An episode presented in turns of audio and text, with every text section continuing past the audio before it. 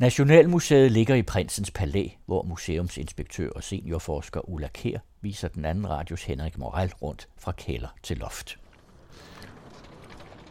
Vi står uden for Nationalmuseet, og der er mange historier inde i Nationalmuseet, der kan blive fortalt. Men selve bygningen fortæller også noget. Selve bygningen er fantastisk spændende, for der er ikke ret mange, der ved, at det hus, hvor vi bor nu, at det har både været købmandsbolig og konges slot, før det blev til Nationalmuseet. Og der er heller ikke ret mange, der tænker på, hvor mange udbygninger der egentlig er på det hus, som vi ser nu. Hele museets historie den er helt præcis dateret, for den begyndte den 11. februar i 1659. Og det var fordi, at den dag, der blev København stormet af svenskerne, efter de havde belejret byen i et halvt år. Og på det tidspunkt, der lå, vi kan jo se lige bagved os, Christiansborg Slot. Det var det gamle Københavns Slot, der lå der. Og det øh, var på det tidspunkt sådan en lille holm, der lå ganske alene i Øresund. Og det synes man jo, det var vældig godt beskyttet med vandet til de fleste af siderne. Men den her krig med svenskerne, den havde jo demonstreret, at vand også var en ubehagelig god adgangsvej, når det frøste is. Svenskerne havde jo passeret bælterne, og nu stod det jo altså så her og kunne også bruge det tilfrosne Øresund til at angribe byen fra vandside. Så lige pludselig så kom de jo over i Stormgade og angreb. Og det lykkedes jo så ikke som bekendt, men bagefter fandt man ud af, at man var simpelthen nødt til at fylde hele det her område ud for slottet op. Og det gjorde man så, og så bebyggede man det, og en af de bygninger, der kom til ved den lejlighed, det var det oprindelige Nationalmuseums bygning, der dengang tilhørte en hollandsk født indvandret købmand, der hed Gysbert Vigand Mikkelbækker. Så det var egentlig Mikkelbækkers købmandsgård helt oprindeligt, med sådan en bindingsværksbygning med lagerhal, der hvor vi nu har vores fine riddersaler. Hvis vi går ned i kældrene under den nuværende bygning, så er der stadigvæk tilbage af, af Mikkelbækkers gård. Men det var sådan set en fin gård, som blandt andet blev lavet ud til Sar Peter den Store, da han besøgte København i 1725. Men på det tidspunkt, der var kongen også begyndt at interessere sig for den, fordi han var ved at gå i gang med at bygge det gamle Københavns Slot om, og så skulle han jo have et sted at bo i mellemtiden, og så var det super smart med den her købmandsgård, der var så velindrettet og lå lige overfor. Kongen gav sin kronprins en lejlighed herover. Og så blev kronprinsen, han blev så konge i 1730, det var Christian 6. Og det første, han gjorde, da han blev konge, det var, at han sagde, at det, som hans far havde bygget om på det gamle Københavns Slot, det kunne ikke bruges. Han ville gerne have et nyt og flot Christiansborg Slot, opkaldt efter ham selv. Så han rev alt det, faren havde lavet ned og gav sig til at bygge noget nyt. Og så havde han selvfølgelig også brug for et sted at bo. Og så flyttede han som konge ind i det her palæ over for at bygge det endnu en gang om. Og så blev det en lang historie, for så blev hans Christiansborg færdigt, og så synes han så, at så var palæet jo altså ikke i den rigtige stil til at passe til det nye Christiansborg. Så derfor lod han så Nikolaj Eichved rive en hel del af det gamle Mikkelbækkers palæ ned og bygge det nuværende Prinsens Palæ. Så der skete en frygtelig masse der i begyndelsen af 1700-tallet.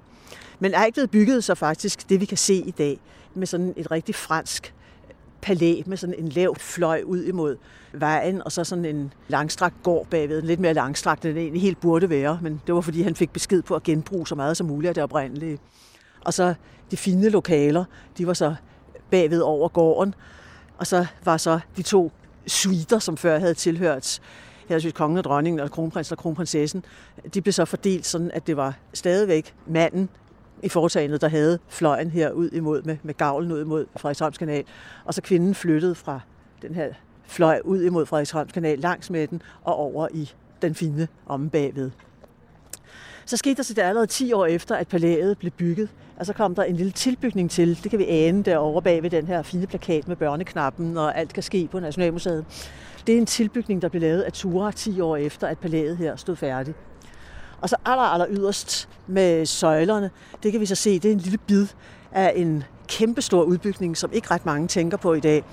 For det var efter, at Nationalmuseet i 1849 var blevet, som det hed, samlingssted for statens samlinger, altså de tidligere kongelige samlinger, og dermed et ægte statsmuseum. Så begyndte der at blive lidt klippen med pladsen, efterhånden, som der kom flere og flere samlinger til, og de skulle alle sammen være i det her gamle palæ.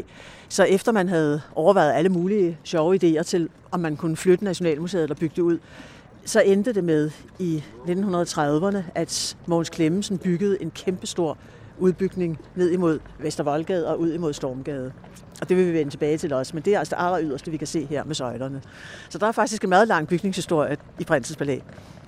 Og den prins, vi taler om, det er ikke øh, nogen vi danske. Ja, altså der har jo boet flere kronprinser i palæet her, for både Christian 6. som kronprins og Frederik 5. hans søn som kronprins.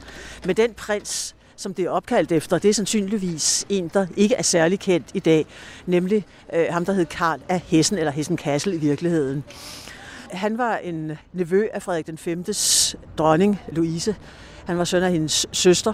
Og grunden til, at han overhovedet fik noget med det danske kongehus at gøre, det var, at hans far overgik til katolicismen, og så øh, for at forhindre, at han og hans to brødre opvoksede i den her ubehagelige øh, afart af kristendommen, synes man dengang, så øh, mente man, at så måtte han vokse op hos en protestantisk konge, og så blev han sendt til Danmark, til Frederik den 5. Og så bliver han fantastisk gode venner med den kommende Christian 7., der kommer fire år yngre end ham selv. Og han bliver gift med Christian 7.s yndlingssøster, Louise. De fik så bolig her i palæet i 1766. De boede der ikke ret lang tid, de boede der faktisk kun knap et år.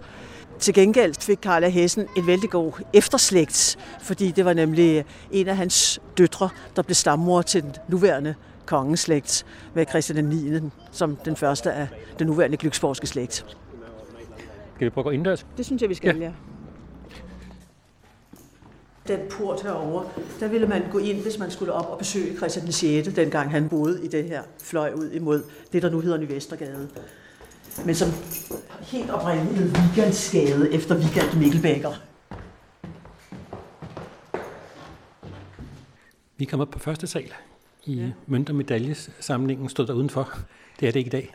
Nej, det er ikke i dag. Det er et danefæ-sekretariat. Det er jo en af Nationalmuseets meget store lovpligtige opgaver at vurdere det danefæ, der kommer ind. Og der kommer vældig meget danefæ ind. Men ellers så er det lokale, vi står i, det er en del af den fløj, som hele tiden har tilhørt enten kronprinsen eller kongen, altså manden i, i forholdene. Det var jo sådan, at man havde ens suiter, både for kvinden og manden i et ægteskab, når man havde sådan et palæ som det her. Og det hele taget hørt til sådan en klasse, hvor man kunne det. Og det var så ofte kvindens, der var der, hvor man egentlig levede det daglige liv. Så havde manden jo så sin officielle side som regel, men det var hendes, der ligesom mange gange var, var hoveddelen af det. Og det var også hendes soveværelse, som hvis de jo sov sammen, så var det som regel også inden det foregik. Men det her er et af de meget, meget fine rum i den her fløj, det her, og så det på etagen ovenover. Og det er det simpelthen, fordi at der kommer lys ind fra hele tre sider på en gang. Det er et rum, der vender ud imod Frederikshavns kanal, og så efter at man fjernede den her store fløj, der gik parallelt med Frederikshavns kanal, som var et oprindeligt Mikkelbækkers palæ, så fik man altså sådan et fantastisk lystrum som her. Det har jo noget, der har betydet vældig meget, dengang man ikke bare lige kunne tænde på en knap og få elektrisk lys ind. Så det var altså et af de virkelig fine rum, de der med, med lys til alle sider. Og så kan vi se rundt omkring på væggene, at der er sådan nogle afskrab af farveprøver, der viser, hvordan farverne har været herinde i tidligere tid. Og der er faktisk også hele små billeder, sådan nogle kineseribilleder. Og det har man snakket lidt om, hvor de egentlig kommer fra oprindeligt. For der har man sådan lidt det i godsøjne problem, at Eigtved jo fik besked på, at fordi man lige havde bygget om på det her palæ indtil flere gange, så skulle han genbruge så meget som muligt af det oprindelige. Og så genbrugte han også paneler fra det oprindelige, og ikke nødvendigvis lige de steder, hvor de oprindelige havde været. Så sådan nogle kineserier, de kan udmærket have været fra den fløj, der stod der, før vi fik riddersalsfløjen, og som nemlig dengang var sådan et orangeriafdeling. Så måske kommer de derfra. Men ellers så kan man jo se, at der er sket et eller andet med farveholdningen på døre og vinduer i de mange år, som palæet her efterhånden har på bagen. Den her del, den stammer jo faktisk helt tilbage til 1680'erne, da Mikkelbækker byggede sit oprindelige palæ. Så det er jo trods alt nogle hundrede år efterhånden. Og vi går fra nogle farver, som er meget kraftigt røde, over til nogle meget mere sarte nuancer. Ja, altså det er jo også, fordi moden har skiftet. Altså især i baroktiden, der var der jo knald på farverne, så der er vi nok blevet mere afdæmpet i dag, og i dag der er virkelig kommet en bølge af, at der skal det være, være meget, meget lyst det hele. Og når man bevæger sig i offentlige lokaler, så er det også fiksest, at alle vægge og vinduer og sådan noget har samme farve rundt omkring. Så skal der ikke indkøbe 27 forskellige slags malerbøtter til de forskellige kontorer. Så det er også en måde at spare på. Så det går lidt hånd i hånd med en, en, en afdæmpningsbølge. Og det er så et relativt højt løftet rum, vi står i. Det er et højloftet rum, men det er fordi, vi befinder os her på den fine etage, på bæletagen. Der er klart forskel på rumhøjden, at det er altid der, hvor der er den, den højeste rumhøjde, det er bæletagen. Og så nedenunder og ovenpå, der er der sådan mere menneskelige højder, men den fine etage, det er med, med de høje højder.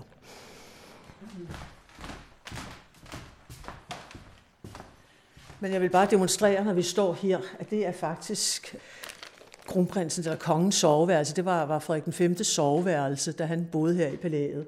Og så kunne han gå igennem den der dør lige til højre her, og så igennem tre rum, og så var han inde i sin Louise soveværelse. Så han skulle sådan lige gå lidt for at komme dertil, men det var altså hans, hans relativt beskidende soveværelse, det var det her. Og vi vil sige i dag, det er jo ikke et stort soveværelse. Det er ikke et voldsomt stort soveværelse, nej, det er det ikke. Men det var jo så hans bolig som kronprins, og så, ja, så var det jo altså hendes, hvor familielivet blev levet, så, og det er noget større.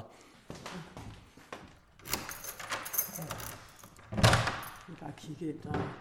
Det her, det er den såkaldte Guldbærsal. Og det var en sal, altså selve rummet blev indrettet af Eichved i forbindelse med, at han byggede palæet her om til prinsens palæ.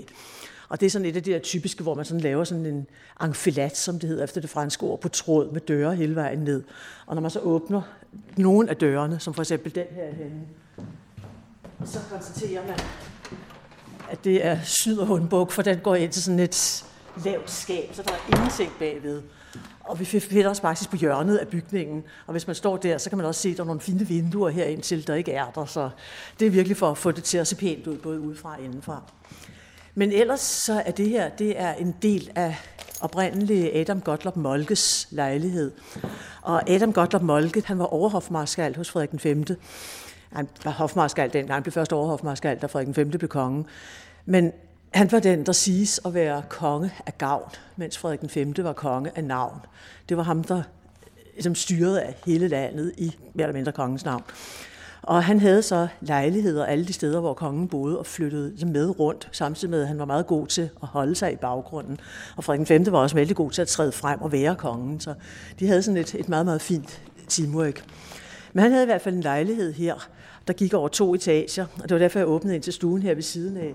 Fordi det er jo et kontor nu, men man kan svagt skælne over i hjørnet i alkoven. Der er sådan en tapetdør, hvor der har gået en trappe op til første sal, så altså sådan en lille snigtrappe inden i, over, i hofmarskallen eller overhofmarskallens egen lejlighed. Men sådan er blevet lavet om sidenhen, den her sal, fordi så kom den i det hele taget til at tilhøre dem, der havde den her hofmarskals funktion. Så den har navn efter Ove Høgh Guldberg, der var en af dem, der støttede Juliane Marie efter kuppet mod Struense i 1772. Og det blev så en del af hans lejlighed. I 1777 der lod han Harstorff nyindrette den her fine sal med spejle på vinduespillerne og med dørstykker sådan i stilen og med panelfelter og farver, sådan som det var moderne i da nyklassicismens tid i 1777. Så den har stadigvæk den navnet, den her sal, efter Guldberg. Hvad har det så været for et rum på Guldbergs tid? Det var hans audienske mark, der hvor han tog imod folk. Så kom de så ind i forgemarkedet ved siden af, og så blev de så lidt igennem døren der ind til Guldberg, da han tog imod. Han var egentlig Juliane Maries søn og prins Frederiks lærer, men så øh, kom så frem efterhånden, som så dem, der egentlig havde haft magten, sådan blev afsat af forskellige årsager, og så endte det med, at det blev ham, der var den reelle regent indtil 1784, da den 16-årige kronprins Frederik 6., den senere Frederik 6., kuppede og overtog magten, og blev den, der så sidenhen skrev under alle papirer på sin far Christian 7. vegne. Så han, han boede her ikke så længe i palæet her. Han fik så kun glæde af det de der 6-7 år. Og hvor meget er det så, de oprindelige, vi ser? Altså det her, det er det oprindelige, vi ser. Altså vi må så tænke os til, at der har været de her så spejle, og der har stået også nogle konsolborde og sådan noget, men det er det helt oprindelige med dørstykker og cirka også den oprindelige farvesætning. Det er et af de, de rigtig gode originale rum tilbage til 1777. Men hvis vi fortsætter i det, og ligesom bliver, at nu er vi oppe i 1700-tallet, og fortsætter sådan, som man ville komme. Nu gik vi ind ad døren i godsøjne over i hjørnet ud imod Vestergade, når vi skulle op til Christian 6. Hvis man skulle besøge Frederik 5., så kom man ind af den nuværende port ud mod Frederiksholms kanal. Det der også var hovedindgang til Nationalmuseet indtil 1992, da man flyttede den over til Vestergade. Og så vil man gå den vej ind, og så vil man gå op ad trappen og igennem to forkemarker og ind til Riddersalen og Audianske Marked den vej. Så.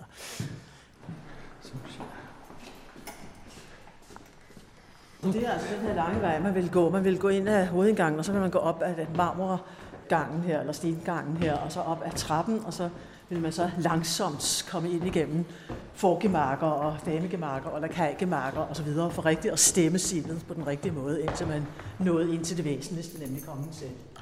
Det var den helt normale opbygning, hvordan man sådan gradvis kom ind til sådan finere og finere lokaler, før man endelig nåede ind til det væsentligste. Sådan var det helt generelt i alle finere hjem. Man kan følge altså for eksempel Christiansborg, det, det Christiansborg, som Christian 6. byggede, der kan man følge, hvordan han er meget opmærksom på, når hans unge arkitekter Eigtved og Tura kommer, og så vil jeg forgyldning på nogle rum, som kongen siger, at det er jo bare gennemgangsrum på vej til det finere, og det er altså det, der skal overhovedet ikke alt den der forgyldning på. Det er fuldstændig ligegyldigt. Der, hvor der virkelig skal forgyldning på, det er dronningens soveværelse. For det er jo der, det væsentligste sker, nemlig at de kommende konger bliver født. altså, så det er, sådan, det, det er lidt sjovt. Det er sådan en anden tankegang, den vi vil have i dag. Men det her, det er et stort rum, som vi kalder Oldskriftsselskabets sal, fordi at det kongelige nordiske Oldskriftsselskab har holdt sine møder herinde i en lang årrække. Men det har også været videnskabernes selskab, der har holdt til her, indtil de fik deres bygning. Og så har det været delt i to oprindeligt, et på tre fag og et på fire fag. Og så var det simpelthen det første og andet forgemak til, at man sådan kom videre ind til det væsentligste. Der er et meget berømt billede af P.S. Krøyer, der viser et møde i videnskabernes selskabssal. Og det er faktisk taget, altså hvis man lige sætter sådan en imaginær væg herhen ved de første fire fag af rummet her, så er det det her lokale, at det billede er, er malet i. Og så kommer vi jo så sørgeligt ud i noget helt andet, kan man sige, lige en periode. Fordi så ville man, hvis man var kommet i 1700-tallets midte efter Eigtveds ombygning, så ville man her være kommet ind i et lakajforgemak, og så ville man kommet ind i et dameforgemak, hvor der nu er en trappe. Men det er altså øh, simpelthen for at få det til at fungere som museum, så var man nødt til at lægge nogle andre adgangsveje ind. Så der ødelagde man faktisk der i 30'erne de her to originale rum. Da prins Karl af Hessen og hans Louise havde stedet, der var der, hvor der nu er trappe, det var indrettet som spisesal sådan en af de relativt tidlige spisesale, der var indrettet som spisesal. Ellers så plejede man ind til 1750'erne bare at spise i et af sine forgemarker, og så som man sådan et bord på bukke ud og nogle stole og satte sig. Men så øh, Adam Gottlob Molke, han fik så indrettet en rigtig spisesal i sit palæ på Amalienborg, og Bernstorff fik også et til sit Bernstorffs palæ i Bredgade, og efterhånden så kom der altså flere og flere regulære spisesale. Så. så det var altså deres spisesal, der var her, men ellers var det et dameforgemak. Det ligner det jo ikke rigtigt i dag, med en trappe ned igennem. Og det her, det ligner jo til gengæld sig selv, for det er jo så palæets hjerte. Det er den store riddersal, som blev indrettet der for Frederik den 5.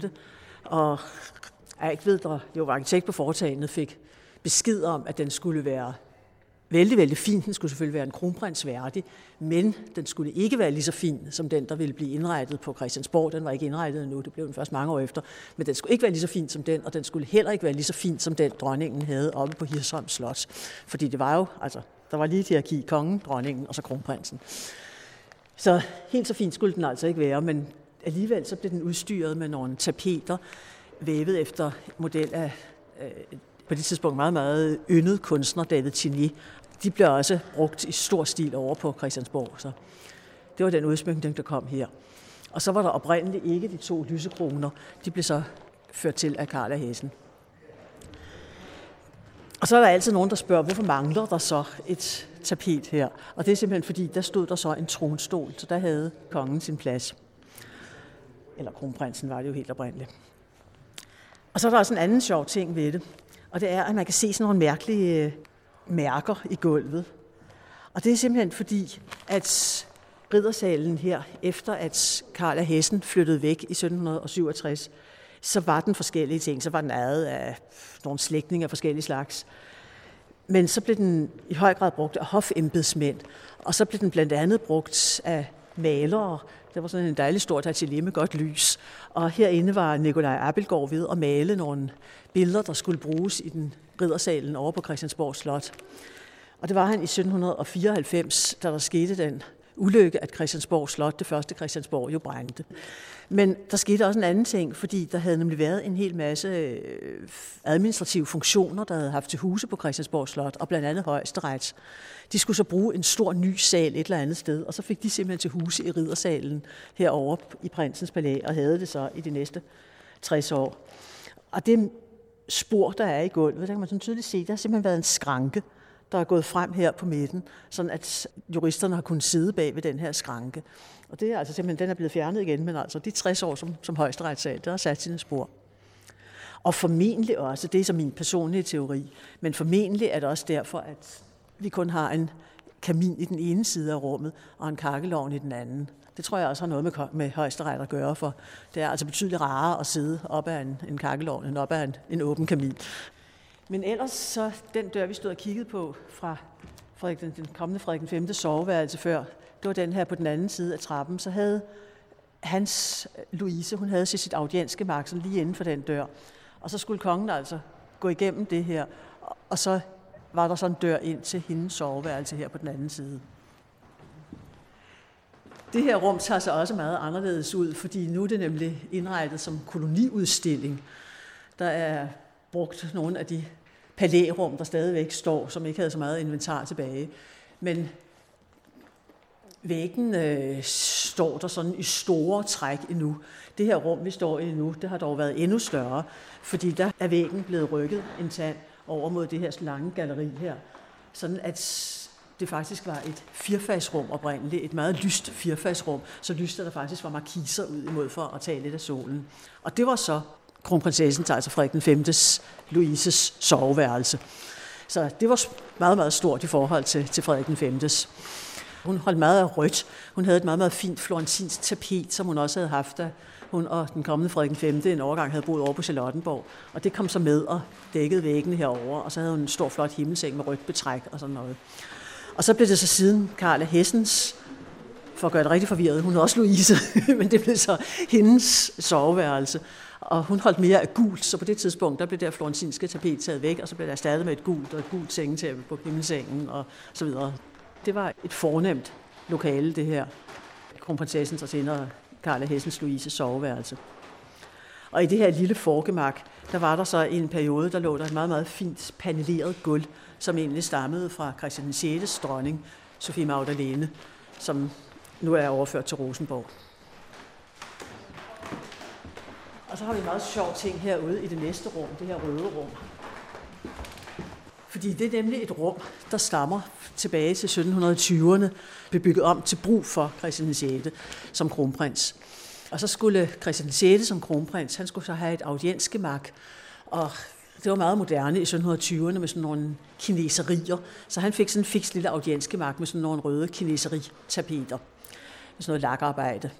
Og dem holdt han så meget af, så da han boede her sidenhen som konge i 1730'erne og fik et større audiensgemak, så fik han en anden maler til at udvide det her og lave nogle flere kineseritapeter, så han kunne få det brugt. Og så blev det flyttet endnu en gang i forbindelse med, med museets udbygning, og så sidder her. Så det er altså et, der sådan virkelig har overlevet i flere omgange. Men det, der er det rigtig sjove ved det, det er, at da det helt oprindeligt var ved at blive lavet i 1724, der øh, var man samtidig ved at gøre en lille reklame for den grønlandske handel med hans ede, der var kommet op i 1721 og sådan noget. Så der hentede man to eskimoer, Pok og Kibrok, ned. Og de sejlede så dels op i Esrum Sø og viste deres færdigheder i kajak, men så sejlede de også til glæde for alle københavnerne ude i Frederiksholms kanal. Og imens så gik lakeren Carsten Tønder herinde og malede kineser.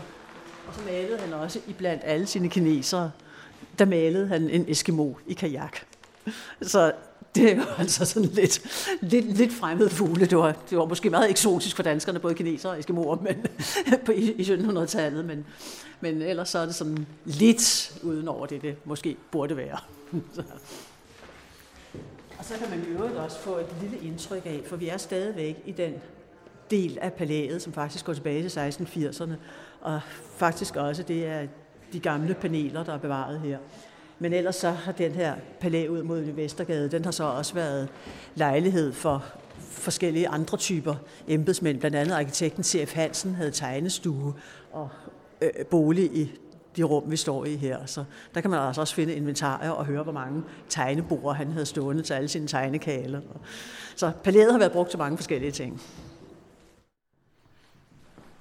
Og så ved vi også, at en af 1700-tallets andre ganske berømte mænd, nemlig Carsten Liburg, der var med på ekspeditionen, som Frederik V sendte ud til det lykkelige Arabien, for at finde ud af, hvorfor det hed det lykkelige Arabien, og i det hele taget finde ud af noget mere om det. Han var så den eneste, der vendte hjem fra den ekspedition, og udgav sidenhen flere ting omkring ekspeditionens resultater. Men han boede faktisk også her, var en af de der embedsmænd, der boede her.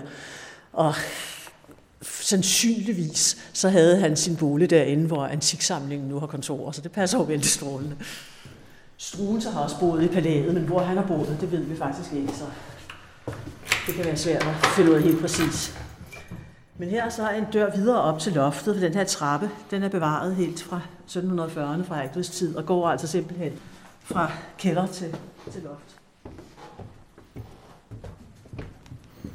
Så der får man jo virkelig indtryk af de her kæmpe dimensioner af, af tømmer, der er brugt til sådan en konstruktion som det her. Så er vi inde over riddersalen. Så er jo sådan ganske imponerende konstruktioner, man ser herinde over riddersalen. Men det er, jo, det er jo ikke noget, der bliver brugt overhovedet. Det, til gengæld så er der passende sat brandmure op i mellemtiden. Og det var en af de ting, der gik rigtig, rigtig galt på Christiansborg. At der man i sin tid byggede Christiansborg, så var Christian 6., der ellers var meget omhyggelig med at tage vare på alle detaljer. Han synes ikke, der var så meget grund til at bygge skillevægge op på, på lofterne over Christiansborg, for der skulle ikke lige bo nogen, og det, det kunne man altid vende tilbage til. Det var bare for dyrene. Desværre så skete der to ting i løbet af 1780'erne og begyndelsen af 90'erne. Det ene, der skete, det var, at man gav en trælasthandler lov til at have sit lager op på Christiansborg Slots lofter, og det andet, der skete, var, at man sparede på skorstensfejerne.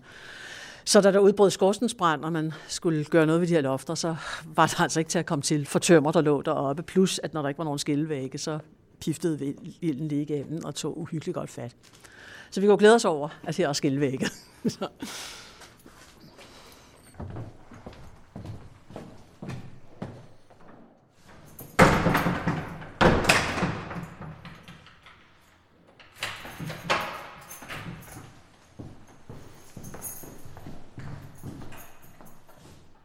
Godt. Jeg har faktisk en fotokopi af en øh, radering, som øh, ligger i museets antikvarisk topografisk arkiv, som viser gæster til Ove Høgh Guldberg og viser forgemarkedet til det lokale, vi lige var inde i, Guldbergsalen. Så kan man se, hvordan de går ind ad døren her. Men der står de og venter i forgemarkedet, og så ind den her dør her, der har vi så Guldbergsalen.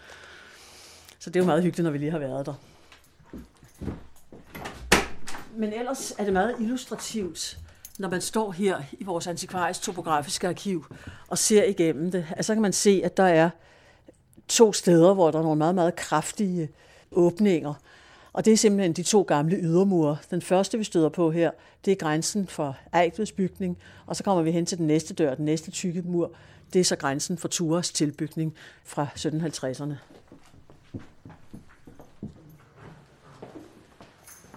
Fordi så når man går igennem de her lokaler her, der har vi talrige steder, så har vi sådan lige et enkelt trin øh, op og ned og så videre, som jo virker meget, meget umotiveret.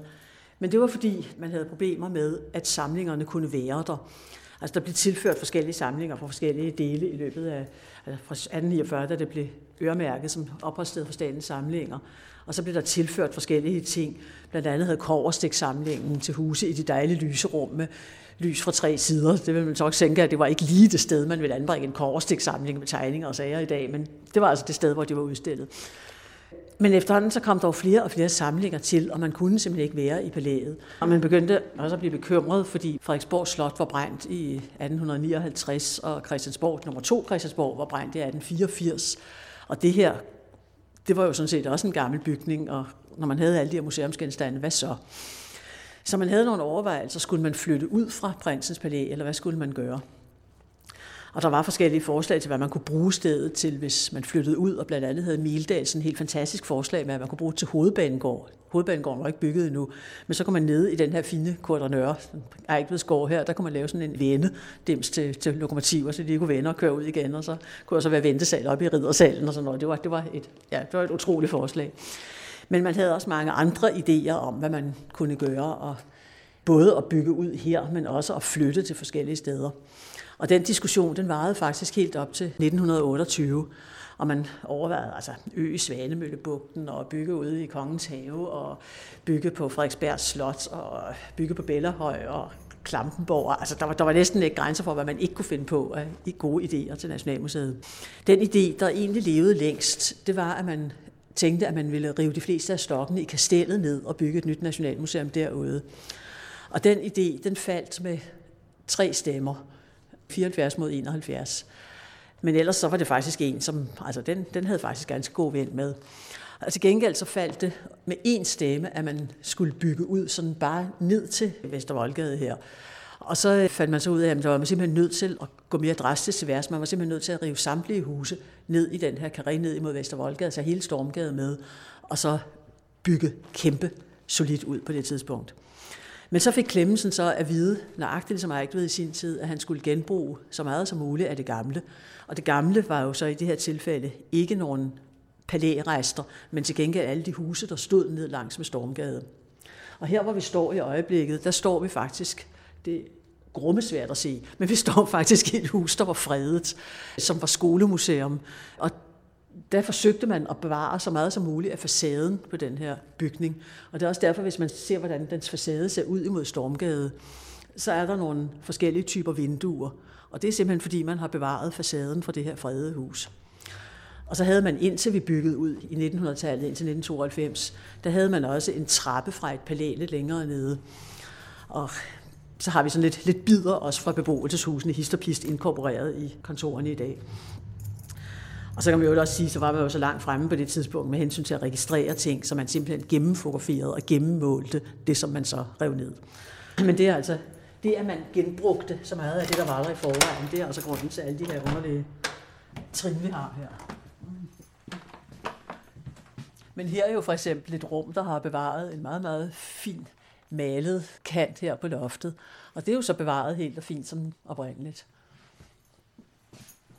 vinduerne er også i vid udstrækning bevaret. Så. Og når vi så kommer herhen, så kan vi se, at man har også bevaret lidt mere. Man har også bevaret mange gamle døre. For nu står vi jo altså inde i et kontor og går ud i en trappe. Og så er der en lille fin brevsprække her til breve og aviser. Og så et glasoverdel på den her dør. Det har man altså også bevaret. Og når man går videre her, så har man faktisk bevaret hele den gamle opgang. Det var så opgangen, hvor man kom ind fra gården. Men der har man bevaret den med, med hele trappeopgangen, som formentlig er fra en gang i slutningen af 1800-tallet. Det er sådan typisk huse, altså de er jo også blevet grundlagt, nogle af de her huse, samtidig med, at Nationalmuseets oprindelige bygning Mikkelbæk og Skov blev grundlagt. Men de fleste af dem, der lå der på det tidspunkt, de var fra, fra 1700-tallet med, med store ombygninger fra 1800-tallet. Den er meget, meget stejl, den trappe her. Så skal vi nok lige passe lidt på.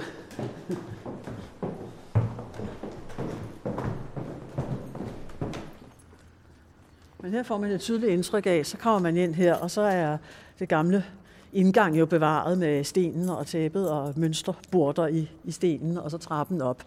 Og så herude i gården, der har vi omkøbet sådan en gammel toiletbygning. Den har nu så ikke stået i den her gård, men i går et stykke længere nede. Men den konstaterede man jo, at den var jo for træffelig stand, så den kunne man jo roligt flytte, og så kunne den så passende blive genbrugt her. Jeg vil dog sige, at der er kommet nye toiletter i. så det, det er ikke de toiletter, der var der dengang. Heller ikke dem fra 1930'erne, der, der er bevaret den dag i dag.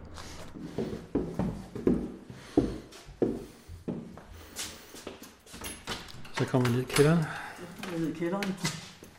Men sige, det var ikke helt den, der jeg havde tænkt mig ned i kælderen, for den her, den her del af kælderen gør sig ikke for nogen særlig blændende side. Den var lidt pænere og renere, den jeg havde tænkt mig.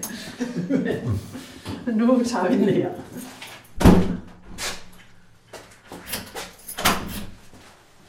Det er sådan nogle lokaler, man ikke kan bruge til noget som helst. Det er så kældrene under det gamle prinsens palæ. hvor man kan så se op til den palæhave, der blev etableret med Klemmensen, og så se over til den glasgang, der forbandt forhallen med den gamle forhal.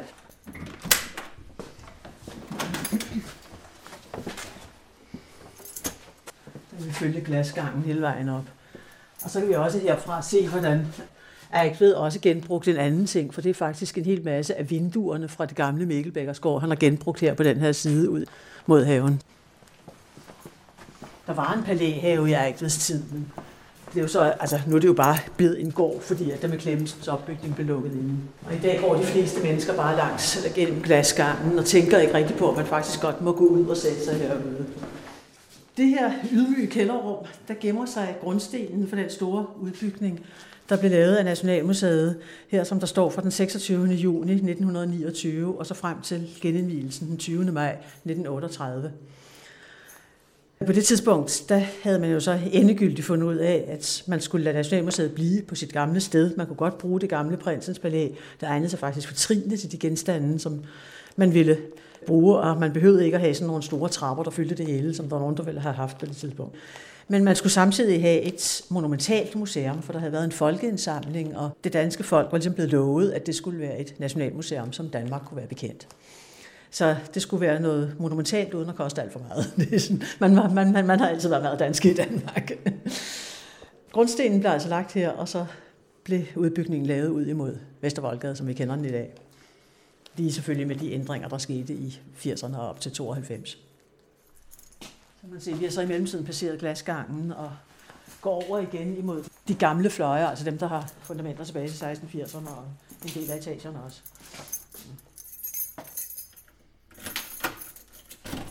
så står vi faktisk foran tunnelen, der går under Nyvestergade. Der er så sat ekstra alarm på nu, fordi den bruger vi ikke, så den skal simpelthen bare have en, en særlig kode, som, som, som jeg ikke er besiddelse af. Den blev simpelthen lavet i forbindelse med Nationalmuseets store udbygning, fordi dengang, der gjorde man det, at man sagde, at nu skulle man i hvert fald ikke have, hvad man faktisk havde haft helt op til 1929, nemlig boliger i palæet. Det var jo en ekstra brandfare også, at man pludselig havde køkkener med ild og sager. Så den slags ting skulle man ikke have. Så alle boliger blev flyttet ud, og der var også en anden ting, som man sagde, man skulle heller ikke have. Man skulle heller ikke have konserveringsværksteder, for de kunne også arbejde med kemikalier og med ild og med sager. Så derfor så skulle de være over i Nyvestergade, i nogle gamle laboratorier derovre. Men man kunne til gengæld have en forbindelse, sådan at man kunne tage alle museumsgenstandene under vejen, så man ikke lige skulle komme med museumsgenstande og passe på busser og sporvogne og sådan noget, når man skulle passere. Så dem tog man simpelthen i den her tunnel under Nyvestergade og så over til, til museet her. Så, så det var smart nok med tunnelen, men vi bruger den ikke i dag, og den er simpelthen, den kan jo også udgøre en sikkerhedsrisiko, så derfor så er den altså låst forsvarligt af.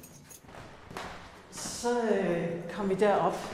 Det var så der, hvor man, da man indrettede museet i sin tid, beholdt den gamle hovedindgang, og så havde man så forhal i det her område her. Og det havde man så indtil 1992, så blev der runehal i stedet for. Og så lavede man så forhallen ind fra Vestergade og overdækkede en gård. Så overdækkede man anden gård, som blev til Ekmanhallen og det store nye udstillingslokale, men simpelthen en ny forhal i en overdækket gård. Og så blev det her så en, en runehal.